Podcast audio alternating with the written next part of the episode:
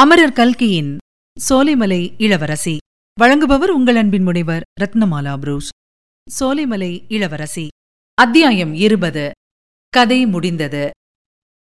குமாரலிங்கம் ரயிலிலிருந்து தப்பிய ஏழாம் நாள் சுமார் இருநூற்று ஐம்பது மைலுக்கு மேல் கால்நடையாக நடந்து சோலைமலை மணியக்காரர் வீட்டுக்கு வந்து சேர்ந்தான். மணியக்காரர் அவனை பார்த்ததும் முதலில் அடையாளம் கண்டு கொள்ளவில்லை யாரோ ஊர் சுற்றும் பிச்சைக்காரன் என்று நினைத்தார். ஐயா என்னை அடையாளம் தெரியவில்லையா? என்று கேட்டதும் உற்று பார்த்து தெரிந்து கொண்டார். ஐயோ குமாரலிங்கமா இது என்ன கோலம்? அடடா இப்படி உருமாறி போய்விட்டாயே என்று அலறினார். குமாரலிங்கம் அக்கம் பக்கம் பயத்துடன் பார்த்துவிட்டு மெல்லிய குரலில் ஐயா மெதுவாக பேசுங்கள் என் பெயரை உரத்து சொல்லாதீர்கள் என்று சொன்னான். அப்பனே ஏன் இப்படி பயப்படுகிறாய்? ஏன் உன் பெயரை உரத்து சொல்லக்கூடாது என்கிறாய்? என்று கேட்ட மணியக்காரர் மறுகணம் பெருந்திகிலுடன் விடுதலைக்குப் பிறகு இன்னும் ஏதாவது செய்துவிட்டாயா என்ன? என்று பரபரப்புடன் கேட்டார். விடுதலையா? என்ன விடுதலை? என்று ஒன்றும் புரியாத திகைப்புடன் குமாரலிங்கம் கேட்டான். என்ன விடுதலையா? உனக்கு தெரியாதா என்ன? பின்னெப்படி இங்கே வந்தாய்? என்று மணியக்காரர் கேட்டது குமாரலிங்கத்தின் மனக்குழப்பத்தை அதிகமாக்கிற்று. ஐயா நீங்கள் என்ன சொல்கிறீர்கள் என்றே எனக்கு தெரியவில்லையே. என்னை சென்னை சிறையிலிருந்து கண்ணனூர் சிறைக்கு ரயிலில் கொண்டு போனபோது வழியில் தப்பித்து ஓடி வந்தேன். இதை விடுதலை என்று சொல்ல முடியுமா? விடுதலை எப்படி நான் அடைந்திருக்க முடியும்? பிரிவியூ கவுன்சில் அப்பீல் இன்னும் தாக்கல் கூட ஆகவில்லையே. அப்படி அப்பீல் தாக்கல் ஆன போதிலும் விடுதலை கிடைக்கும் என்ற நம்பிக்கை எனக்கு கிடையாது. எந்த கோர்ட்டிலே எவ்வளவு தடவை அப்பீல் செய்தால்தான் என்ன பிரயோஜனம்? தலைவிதியை மாற்ற முடியுமா? என்றான் குமாரலிங்கம். தலைவிதியாவது ஒன்றாவது. அட அசட்டு பிள்ளை. இப்படி யாராவது செய்வார்களா? சர்க்காருக்கும் காங்கிரசுக்கும் சமரசம் ஏற்பட்டு அரசியல் கைதிகள் எல்லாரையும் விடுதலை செய்துவிட்டார்களே தேசமெல்லாம் ஒரே கொண்டாட்டமாயிருக்கிறதே. உனக்கு ஒன்றுமே தெரியாதா? ரயிலிலிருந்து நீ என்றைக்கு தப்பித்துக் கொண்டாய்? என்று பரபரப்புடன் பேசினார் மணியக்காரர். குமாரலிங்கத்தின் மனநிலை அச்சமயம் எப்படி இருந்தது என்று அவனாலேயே சொல்ல முடியாது. அதை நாம் எப்படி சொல்ல முடியும்? அதிசயமும் ஆனந்தமும் அவமானமும் அவநம்பிக்கையும் ஒன்றோடொன்று போட்டியிட்டுக் கொண்டு அவன் உள்ளத்தில் கொந்தளித்தன. ஐயா தாங்கள் சொல்வதெல்லாம் உண்மைதானா? அல்லது இந்த துரதிர்ஷ்டம் பிடித்தவனை தாங்களும் சேர்ந்து பரிகாசம் செய்கிறீர்களா? என்று கேட்டான். மணியக்காரர் அவனுடைய கேள்விக்கு தாமே பதில் சொல்வதற்கு பதிலாக பெட்டியில் பத்திரப்படுத்தி வைத்திருந்த பத்திரிகைகளை எடுத்து காட்டினார். அந்த பத்திரிகைகளில் வெளியாகியிருந்த விவரங்கள் மணியக்காரர் சொன்ன விஷயங்களை எல்லாம் உறுதிப்படுத்தின. அதாவது காங்கிரசுக்கும் பிரிட்டிஷ் சர்க்காருக்கும் சமரசம் ஏற்பட்டுவிட்டதென்றும் அதன் காரணமாக அரசியல் கைதிகள் எல்லாரும் விடுதலை செய்யப்படுவார்கள் என்றும் ஒரு பத்திரிகையில் இருந்தது. மறுநாள் பத்திரிகையில் இன்னின்ன கேஸை சேர்ந்தவர்கள் விடுதலையாவார்கள் என்று கொடுக்கப்பட்டிருந்த விவரமான ஜாபிதாவில் தளவாய்ப்பட்டணம் கலகக்கேஸ் கேஸ் கைதிகள் என்றும் குறிப்பிடப்பட்டிருந்தது. இதை பார்த்துவிட்டு குமாரலிங்கம் சிறிது நேரம் ஸ்தம்பித்து உட்கார்ந்திருந்தான். ரயிலிலிருந்து தப்பியது முதல் அவனுடைய கால்நடை பிரயாணத்தின் போது கண்டு கேட்டு அனுபவித்த பல சம்பவங்களுக்கு இப்போதுதான் அவனுக்கு பொருள் விளங்கிற்று.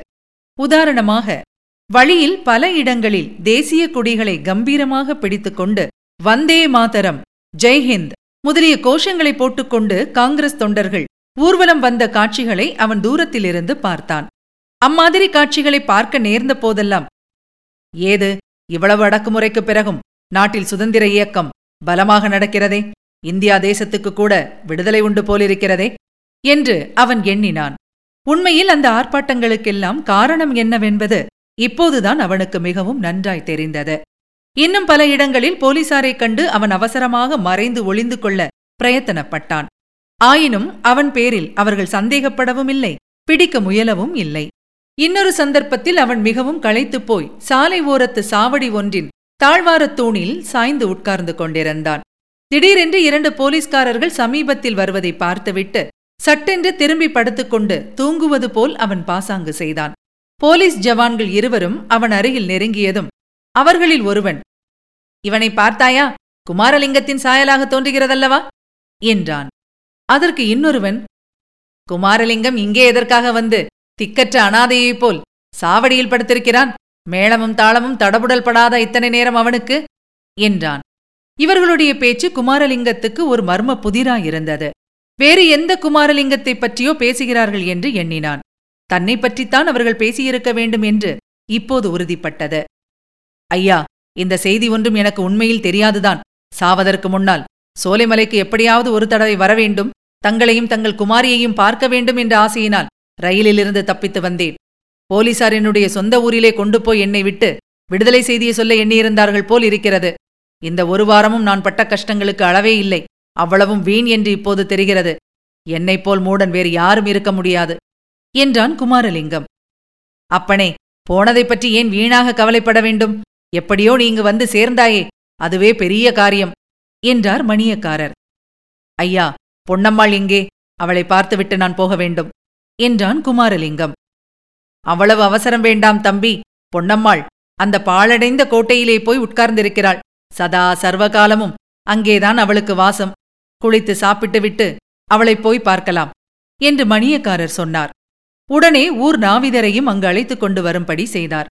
அவர் விருப்பத்தின்படியே குமாரலிங்கம் ஷவரம் செய்து கொண்டு ஸ்நானம் செய்து புதிய உடை உடுத்திக் கொண்டான். அவசர அவசரமாக சாப்பிட்டுவிட்டு கோட்டைக்கு புறப்பட்டான். மணியக்காரரும் அவனோடு கிளம்பிச் சென்றார்.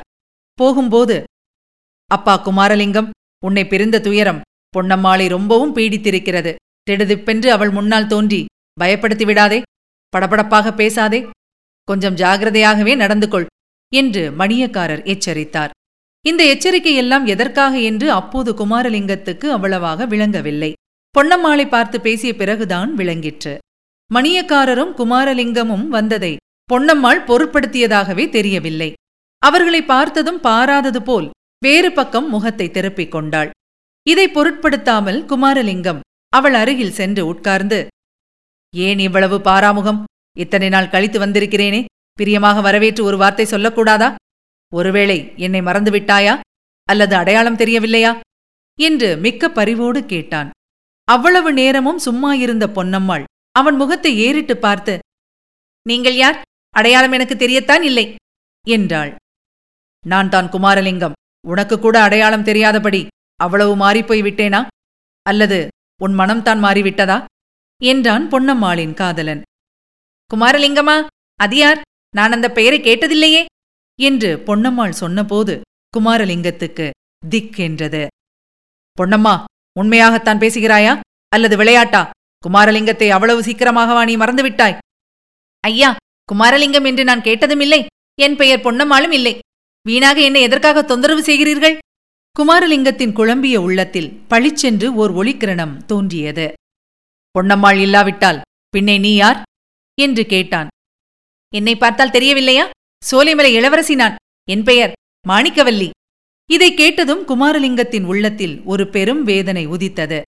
மனத்தை திடப்படுத்திக் கொண்டு தயக்கம் தொனித்த குரலில் மாணிக்கவல்லி நான் தான் மாரணேந்தல் இளவரசன். என்னை தெரியவில்லையா?